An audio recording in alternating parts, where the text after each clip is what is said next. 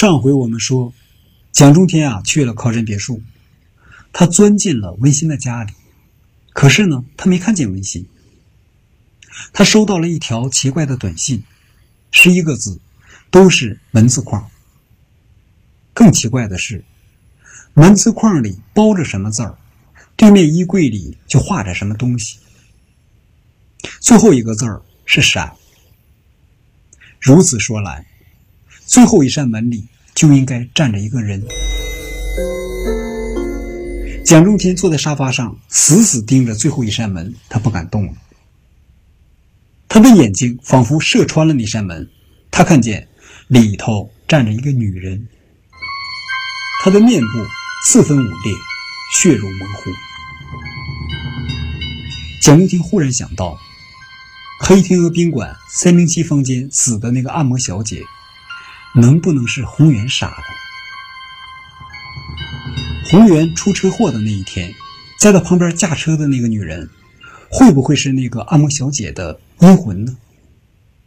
而此时，这个按摩小姐是不是就立在最后一扇门里呢？突然，蒋中天的电话响，他抖了一下，接起来：“喂，哪位？”对方说：“是我，温馨，是温馨。”蒋文天说：“温馨，你在哪儿啊？”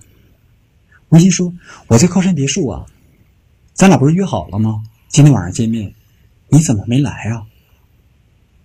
蒋文天说：“我就在靠山别墅啊。”温馨说：“那你赶快进来啊，是三号楼。”蒋文天说：“我已经进来。”内心说：“我没给你开门，你怎么进来的？”蒋中天说：“我从二楼的侧门进来的。”内心说：“我也在二楼啊。”蒋中天说：“你在哪个房间？刚才我喊你好几声，你怎么没答应啊？”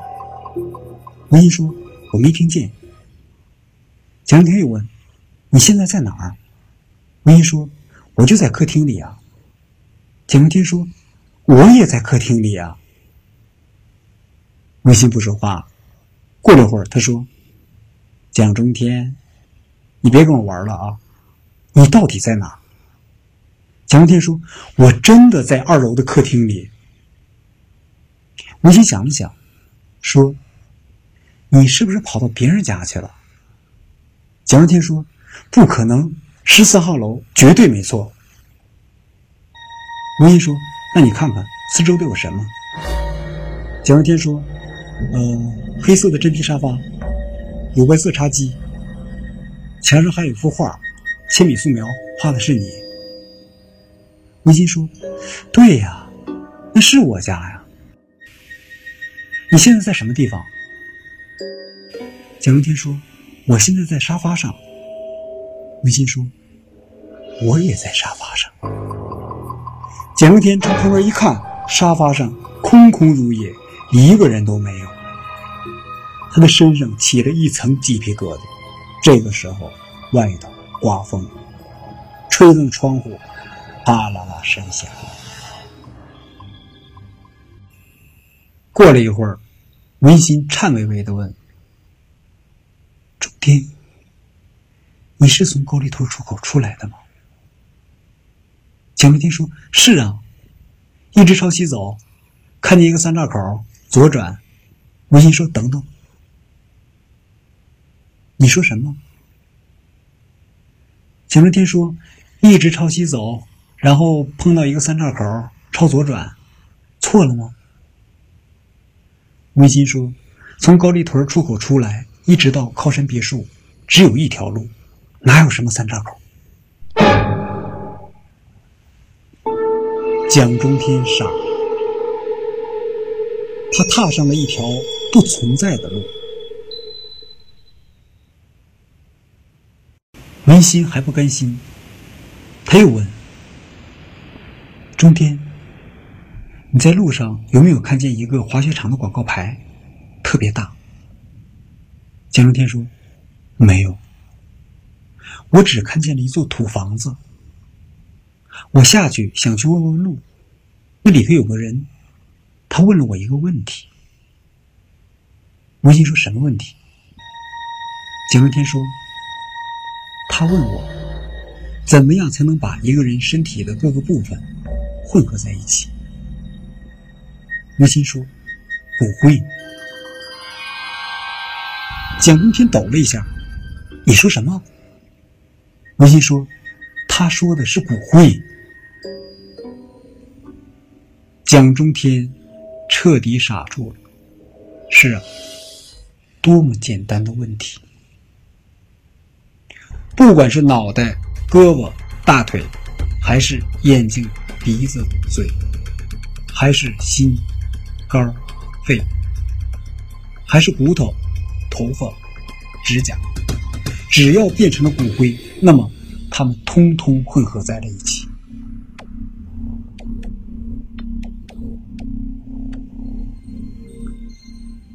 停了停。文心又说：“中天，我想对你说。”蒋中天说：“你想说什么？”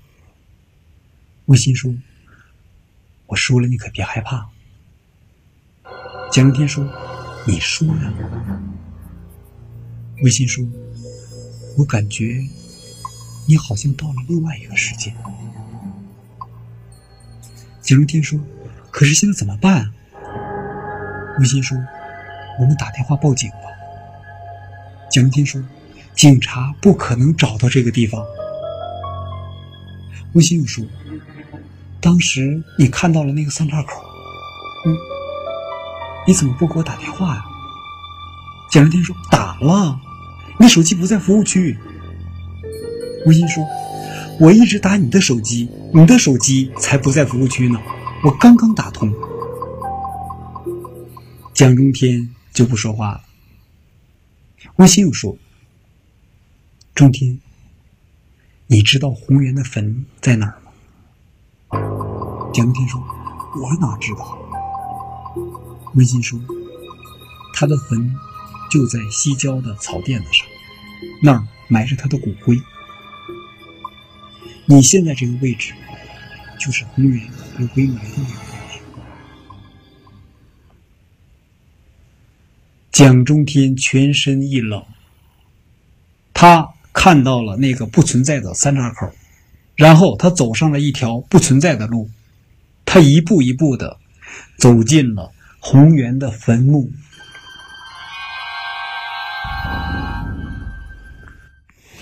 文心说：“都怪你，要不是两年前，别说了。”蒋中天把他打断了。现在都什么时候了？你还提那干嘛呀？文心就不说话了。过了一会儿，蒋中天啊缓和了一下语气，他说：“文心，我现在就出去走走，我看看到底能发生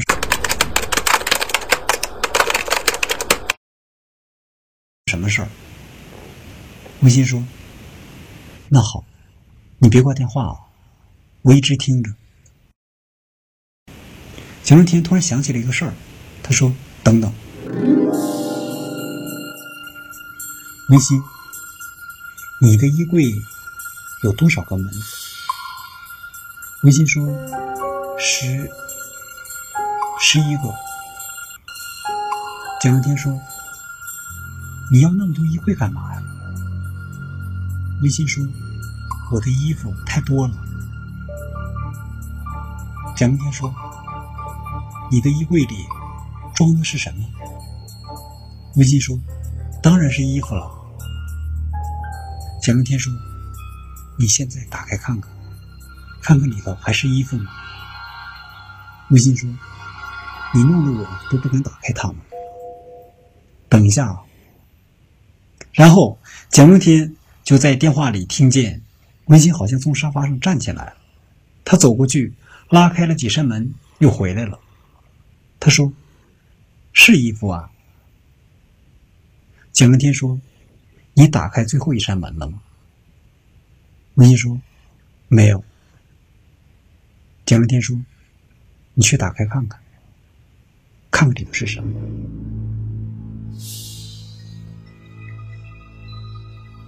然后蒋中天就在那儿举着电话等。几秒钟之后，他听见电话里传来了温馨的叫声：“救命！”然后电话就断了，传来一个冷冰冰的声音：“您拨打的用户不在服务区，请稍后再拨。”蒋中天呆若木桩，蒋中天死死盯着最后那扇衣柜的门，他不敢动了。他慢慢的把电话放下来，盯着最后那扇衣柜的门，他一点一点的朝门口移动了。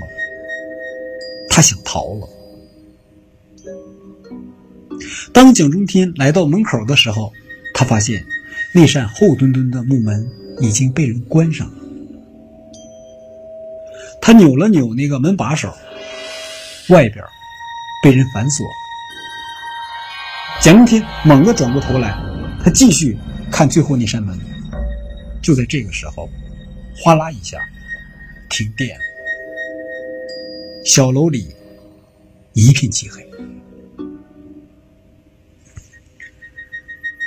蒋中天吓得魂儿都飞了，他在黑暗中张大耳朵，严密的捕捉着小楼里任何一丝声音。他听见那些衣柜的门一扇扇自己打开了，又关上，打开了，又关上。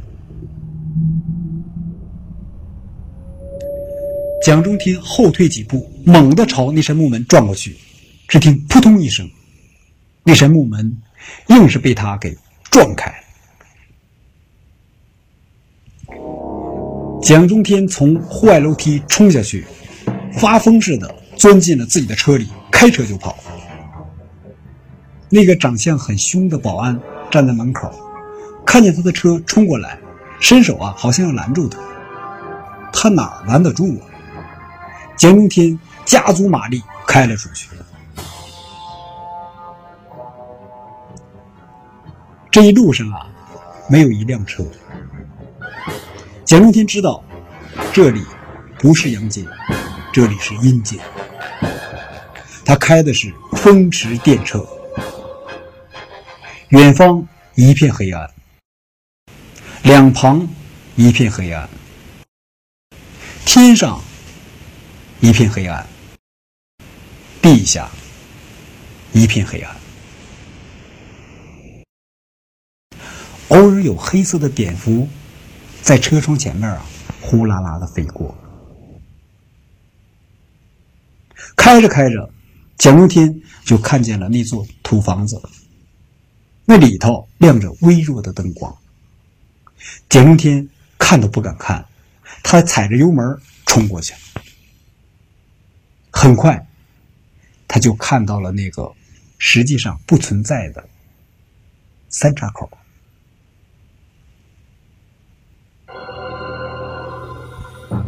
蒋中天看见有一辆黑色的轿车端端正正的停在三岔口上，就好像在那儿挡着的。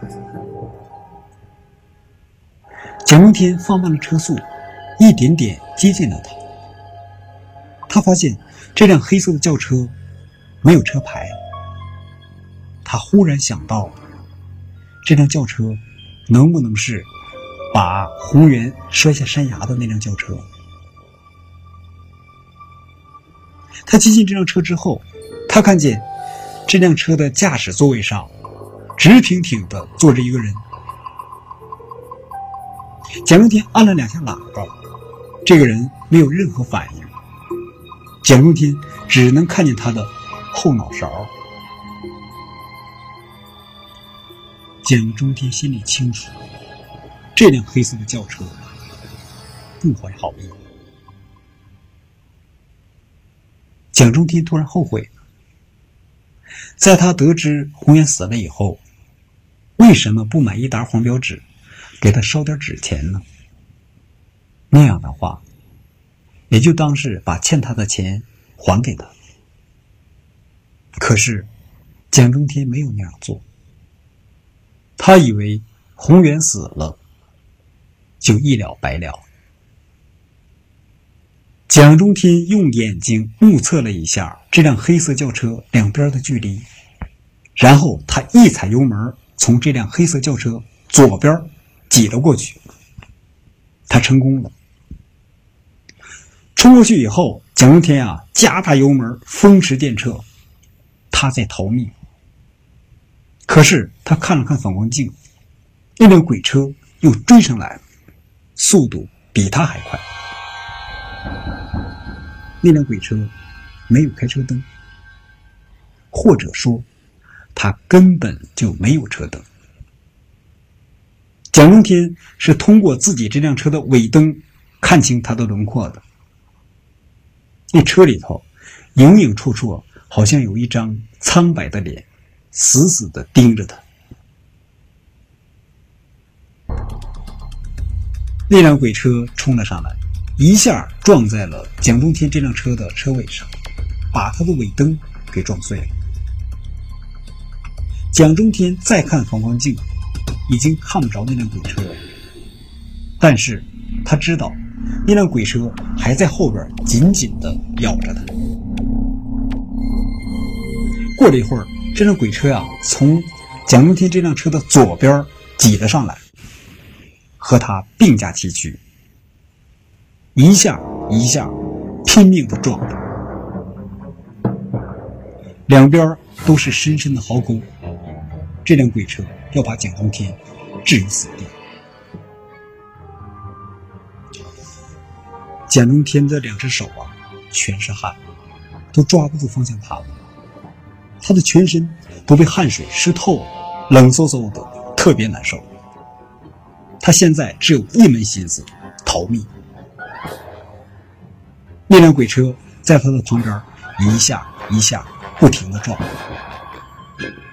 就在蒋中天要绝望的时候，迎面亮起了车灯，那是救星之光。他再看旁边这辆鬼车，他一下就缩到蒋中天这辆车的后边去了。开过来的是一辆十八轮的大货车，他惊天动地的就开过去了。蒋中天回头看，那辆车啊，已经消失的无影无踪了。那辆鬼车，好像它从来不曾存在过一样。这个故事我们下次接着说。